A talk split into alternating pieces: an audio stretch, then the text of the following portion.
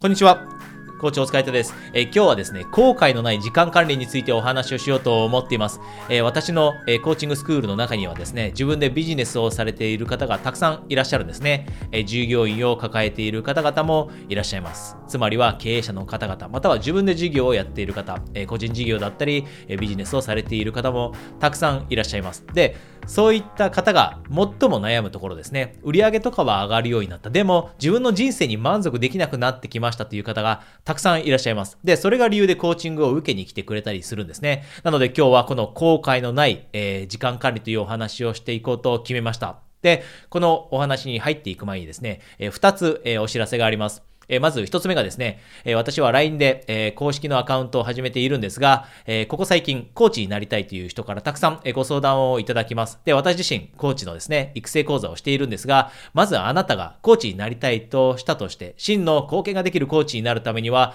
えどういった項目をカバーしていかなきゃいけないんだろうという、その、え判断ができる、えコーチ、え適正診断ですね、コーチ適正診断、これをご用意しました。なので、もしあなたがですね、えコーチになりたいと、その上で、え周りの人たちのサポートをしてあげたい、え周りの人の目標達成のサポートをしたい、人生を変えるそのサポートをしたいと思っていて、コーチになりたいと思っていたらですね、このビデオの下にあるリンクをクリックして、私を LINE で友達登録して、で、その後にですね、私宛にコーチ適正診断とだけメッセージをお送りください。そうするとその診断がすぐに自動で届くようになります。で、二つ目ですね。二つ目は、今、体験コーチングキャンペーンというものを行っています。で、さっき言ったようにですね、今私のコーチングスクールに入っている方の中には、経営者の方だったり、またはですね、えー、自営業をしている方、そういった方がたくさんいます。で、そういった方の一番の悩みは、時間がないだったり、自分のプライベートがなかなか楽しめないだったり、または従業員の人をどのようにモチベーションを上げて率いていけばいいのかわからない、こういった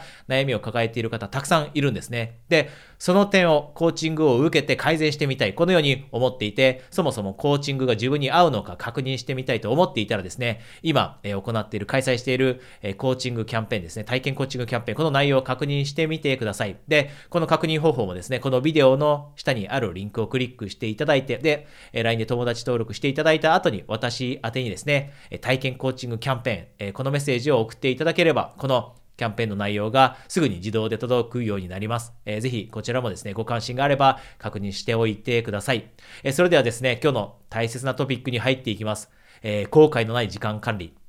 で、時間管理の方法ってたくさんあると思うんですね。あなたも本で読んだり、または他の YouTube で見たり、えー、いろいろしているかもしれません。特に成功していれば成功している人ほど時間というものはなかったりします。例えば、会社員の方であればですね、月曜日から金曜日働いて終わり。土曜日と日曜日は、えー、本当に、えー、家族との時間に費やせたり、好きな人との時間に費やせたりしたりします。もっと働いてる会社員の人ももちろんいますが、意外に会社員の方って月曜日から金曜日までしか働いていなかったりしますよね。で、一方で、えー、自分でビジネスをしている人、経営者の方って実は曜日関係なくずっと働いたりしています。で、その結果、本来であれば、例えば金銭的には、経済面では成功していて、で、満足できるはずなのに満足できない。こういった状況に陥ってしまっている方ってたくさんいるんですね。で、実は私も過去そうでした。えー、自分がビジネスを始めて軌道に乗った後というのは会社員の時よりも全然忙しくなってしまってデジ人生があまり楽しくないなと感じた時もあるんですね。で、私の、え、コーチングを受ける、え、経営者の方々だったり、え、自営業をされている方も同じような経験をしています。で、じゃあ後悔なく、そして自分の人生に充実感を感じられる時間の管理ってどうやってするかというとですね、まず一番最初のステップで大切なのは、あなたにとって、あなたにとっての人生の大切なエリアっていうのは何なんだろうっていうのをしっかりと把握しておくんですね。人生の大切なエリア。で、一般的にはこういったものがあなたの人生の大切なエリアになります。一つ目が家族です。家族ですね。で、もう一つが友人。友人関係ももちろん大切です。友人と全く遊ぶ時間なければ、えー、ストレスを感じたり、人生から不満を感じたりしますよね。で、さっき言い忘れましたが、家族も当たり前です。家族がいる方であれば、家族との時間が大切。で、その時間を作りたくて起業した人というのもいると思います。で、3つ目が、えー、これは、えー、恋愛ですね。えー、まだ結婚してない人であれば恋愛。で、結婚している人であれば結婚関係。このえ、関係に時間が費やせなかったり、このえ関係がうまくいかなければ人生って、えー、満足を感じることできません。なので、この恋愛関係、結婚関係もとても大切になります。で、他には体の健康もあります。あなたがいくらビジネスで成功をしていたって、えー、この体の健康という部分、エネルギーがなくて、で、え病気になりがちだったら、なかなか人生から充実感感じることってできませんよね。そういった意味でも体の健康をしっかりと管理する必要があります。で、あとは心の健康です。心の健康だって同じように大切です。いくら、えー、人生が表面上はうまく回っているように見えても、実は自分が常に落ち込んでいるような状況にいたり、毎朝起きた時にネガティブな気分になっていたら、人生の他のところにも影響を与えてきます。仕事にも必ず影響が出てきます。恋愛、結婚関係にも必ず影響が出てきます。で、このような大切なエリア、どのエリアが今のあなたにとって大切なのかというのをしっかりと洗い出してほしいんですね。で、人によってはあるエリアはものすごいうまくいっていたりします。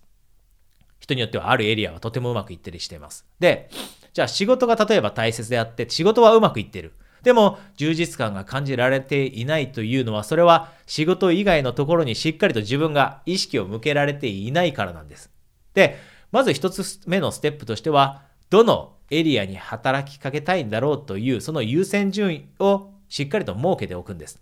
例えばあなたが今仕事はものすごいうまくいってる。軌道に乗ってる。でもそのせいで時間がなくて、家族との関係がうまくいかなくなってしまっている。恋愛関係がうまくいかなくなってしまっているのであれば、じゃあもっと家族との時間、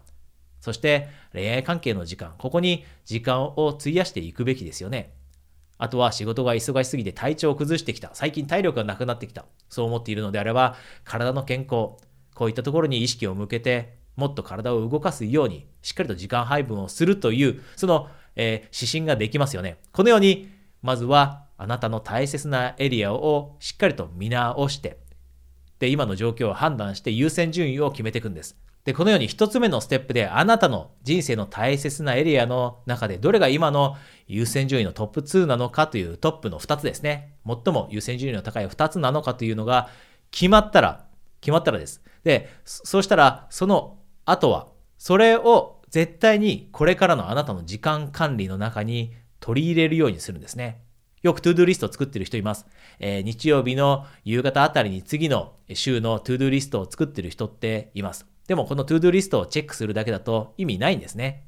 to-do list やらなきゃいけないことがたくさんあって、それを自分のスケジュールの中に落とし込んで、それをしっかりと管理していく。これだけだと実は人生っていい方向へと向かっていきません。なぜなら、その to-do list の一つ一つの項目が、アイテムがあなたにとって重要じゃない可能性があるからです。なので、この to-do list を作って、しっかりと自分の時間を管理しておくというのは、えー、全然効果的じゃないんですね。そうではなくて、一番最初のステップは優先順位。今、働きかけた優先順位の高い人生の大切なエリアを決めておく。で、それをベースにあなたの時間配分を決めるんです。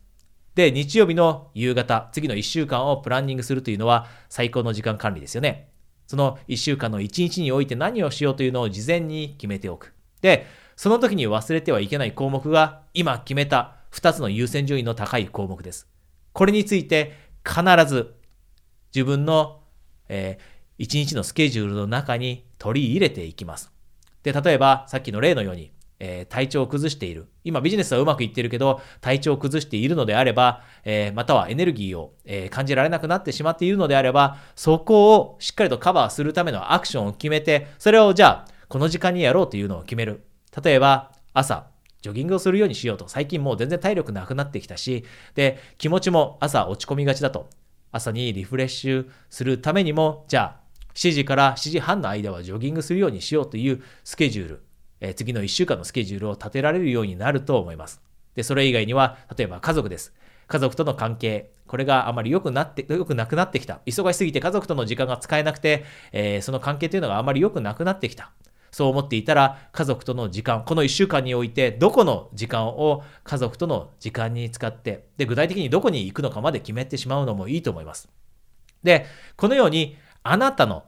優先順位の高い大切なエリアをベースに時間管理をしていくと、最終的にあなたって後悔後悔しなくなるんですね。トゥードリストの場合はこうです。何もその大切なエリアエリアのことを考えずに計画を立ててしまうので、時間管理をしてしまうので、蓋を開けてみれば、1年後、2年後、3年後、あなたは仕事してしかしなかったなと、自分が達成したのは仕事だけだったなと思うようになってしまいます。でも、今私がお話ししたような時間の管理の仕方をすると、しっかりと人生の大切なエリア、これを見直した上で時間管理をしているので、1年経った後、2年経った後、仕事もうまくいっている。そして、家族関係もしっかりと、えいい関係が築けた。そして体調管理もしっかりとできている。今エネルギーがある。年をどんどんと取っているのにしっかりとエネルギーを感じる。このように後悔のない充実感の満ちた人生を送れるようになるのもこの時間管理をするからです。ぜひこの時間管理試してみてください。で、よくですね、えー、ワークライフバランス、これって不可能だよという人がいます。今お話ししたように、例えば家族との時間えなんてなかなか作れないよと。で、家族と旅行行きたいけど、そんなの無理だよっていう人いるんです。でも、それって自分がそうやって信じてしまっているだけなんですね。方法というのはいくらでもあります。で、特に海外旅行とか旅行に行く時間なんてないっていう人が経営者の中で、私のスクールの、えー、生徒さんの中にもいます。でもそれは前もって計画していないからです。もしあなたが、例えば今、同じような状況ですね。海外旅行とかに行きたい。でもそんな時間ないと思っていたら、それは自分が信じてしまっているだけだということに気づいてください。で、するべきなのは、もう1年前ぐらいからです。1年の目標を立てるときに、その1年の目標の中でその旅行を入れちゃうんです。1月の初めに抱負を立てるときに一緒に計画も立てる。で、例えば6月に1週間ヨーロッパに旅行行く。で、11月に1週間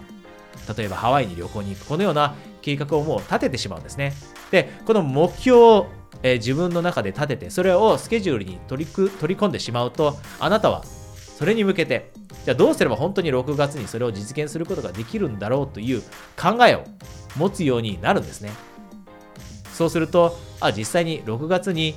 え、このような楽しい経験をするためには自分は日々どういったことをしなきゃいけないんだろうということも考えるようになって今まで不可能だと思っていたことが可能だと感じるようになってきます実際にあなたはワークライフバランスというのを実現することは必ずできるようになりますぜひこの点も忘れないでください。え、それではまた来週、え、お話できるのを楽しみにしています。コーチ、お疲れ様でした。